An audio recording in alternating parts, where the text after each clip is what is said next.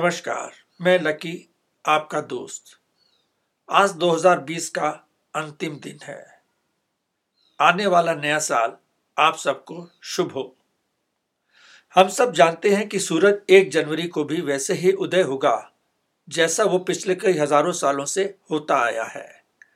जनवरी के बाद फरवरी और फिर मार्च, अप्रैल, मई, जून, जुलाई, अगस्त, सितंबर, अक्टूबर, नवंबर, दिसंबर, महीने वैसे ही आगे बढ़ते जाएँगे। वही पहले वाले मौसम आते जाते रहेंगे। शिशिर, वसंत, ग्रीष्म, सावन, पतझड़।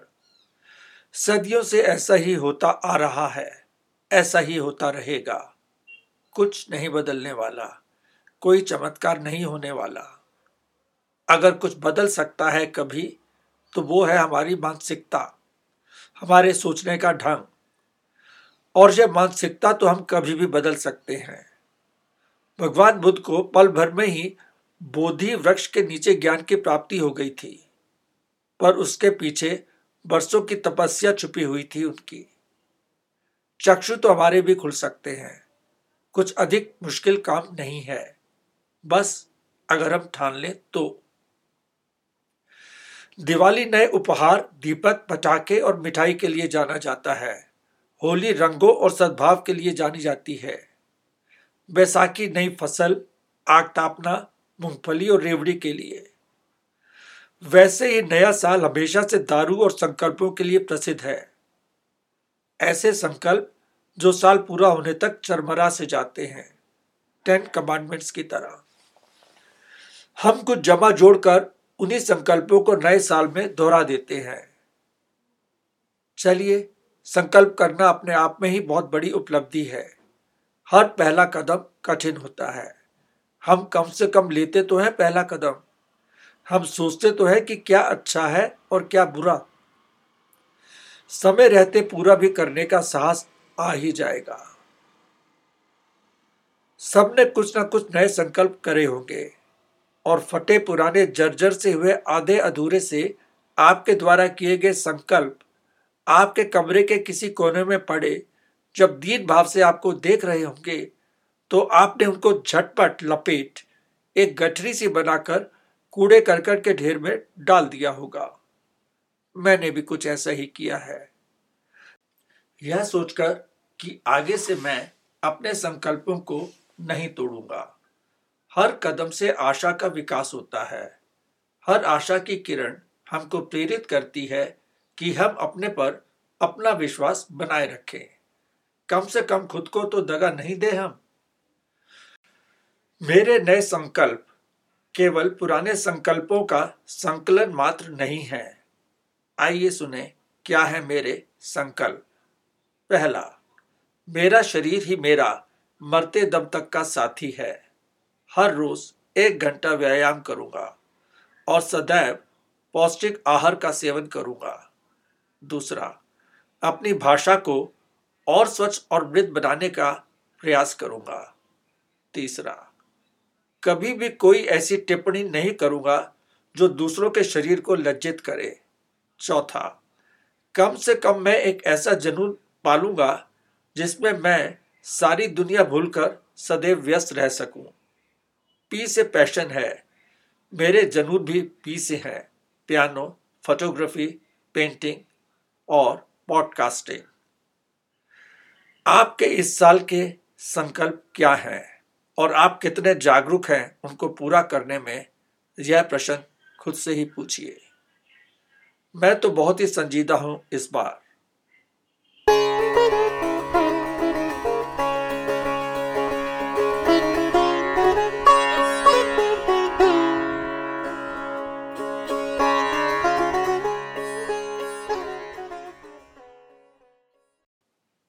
जब भी कोई फेयरवेल होती है तो मुझे रेहा की दसवीं की फेयरवेल याद आ जाती है। Reha seedling public school Jaipur में हेड गर्ल थी। परंपरा के अनुसार, नवी क्लास ने दसवीं क्लास को फेयरवेल दी। बात 2003 की है। पहली बार मैं और रितु रेहा के स्कूल में यह फ़ंक्शन अटेंड करने पहुँचे थे। लगभग एक हज़ार लोग होंगे। रिहा के हेड गर्ल होने के नाते हम काफ़ी सम्मानित महसूस कर रहे थे। उस दिन रेहा ने विशिष्ट रूप से इस अवसर के लिए मेरे द्वारा लिखी गई एक कविता सुनाई थी। उसकी आवाज़ में टीस थी, उदासी थी। एक दुखद एहसास था कि वो स्कूल के दिन अब गए। इस कविता को सुनने के बाद कोई भी ऐसा इंसान वहाँ नहीं था जिसकी आँखों में आँसू ना हो। क्या टीचर्स क्या स्टाफ क्या स्टूडेंट्स क्या पेरेंट्स तो आइए सुनते हैं वो कविता। बस आप महसूस करें कि एक दसवीं क्लास की फेयरवेल पार्टी है। चारों ओर छात्रों का समूह है। पेरेंट्स हैं स्टाफ है टीचर्स हैं। और आप भी वहीं कहीं बैठे हैं। मैं वो आवाज़ और दर्द तो नहीं दे पाऊँगा। पर कोशिश ज़रूर करूँगा। बस आखिरी बार। प्यार था, प्यार लिए जा रही हूँ दोस्तों। बस आखिरी बार आज स्कूल से जा रही हूँ दोस्तों। भविष्य के झोले में डाल तुम्हारी याद जा रही हूँ दोस्तों। बस आखिरी बार आज स्कूल से जा रही हूँ दोस्तों।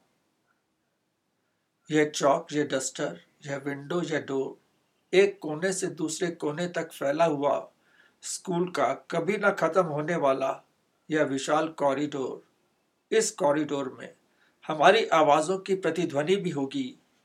सुनाएगी जो कुछ किस्से, कोई कहानी, कभी खुश तो कभी नाराज़ भी होगी।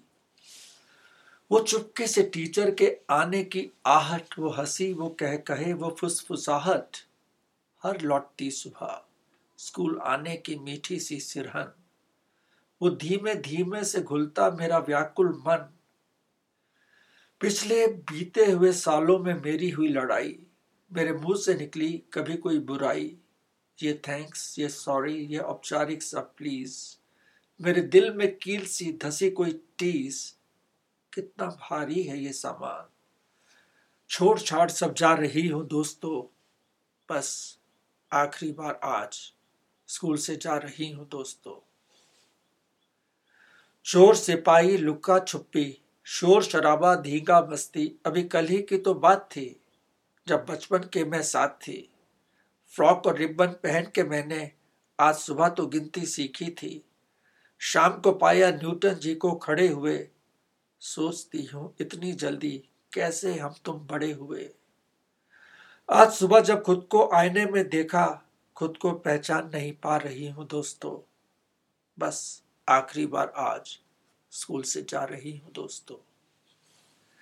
नाखून काटना, बाल कटाना, सुबह समय पर स्कूल को जाना, एग्ज़ाम जब नहीं दिया तो जी भर के फिर डांट भी खाना।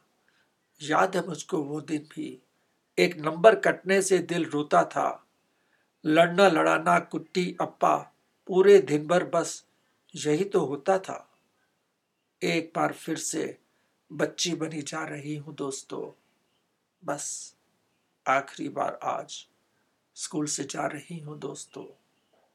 कल कोई कहीं और कोई कहीं शायद फिर हम मिले नहीं। स्कूल की मिट्टी को उठाकर क्यों ना फिर हम प्रण करें।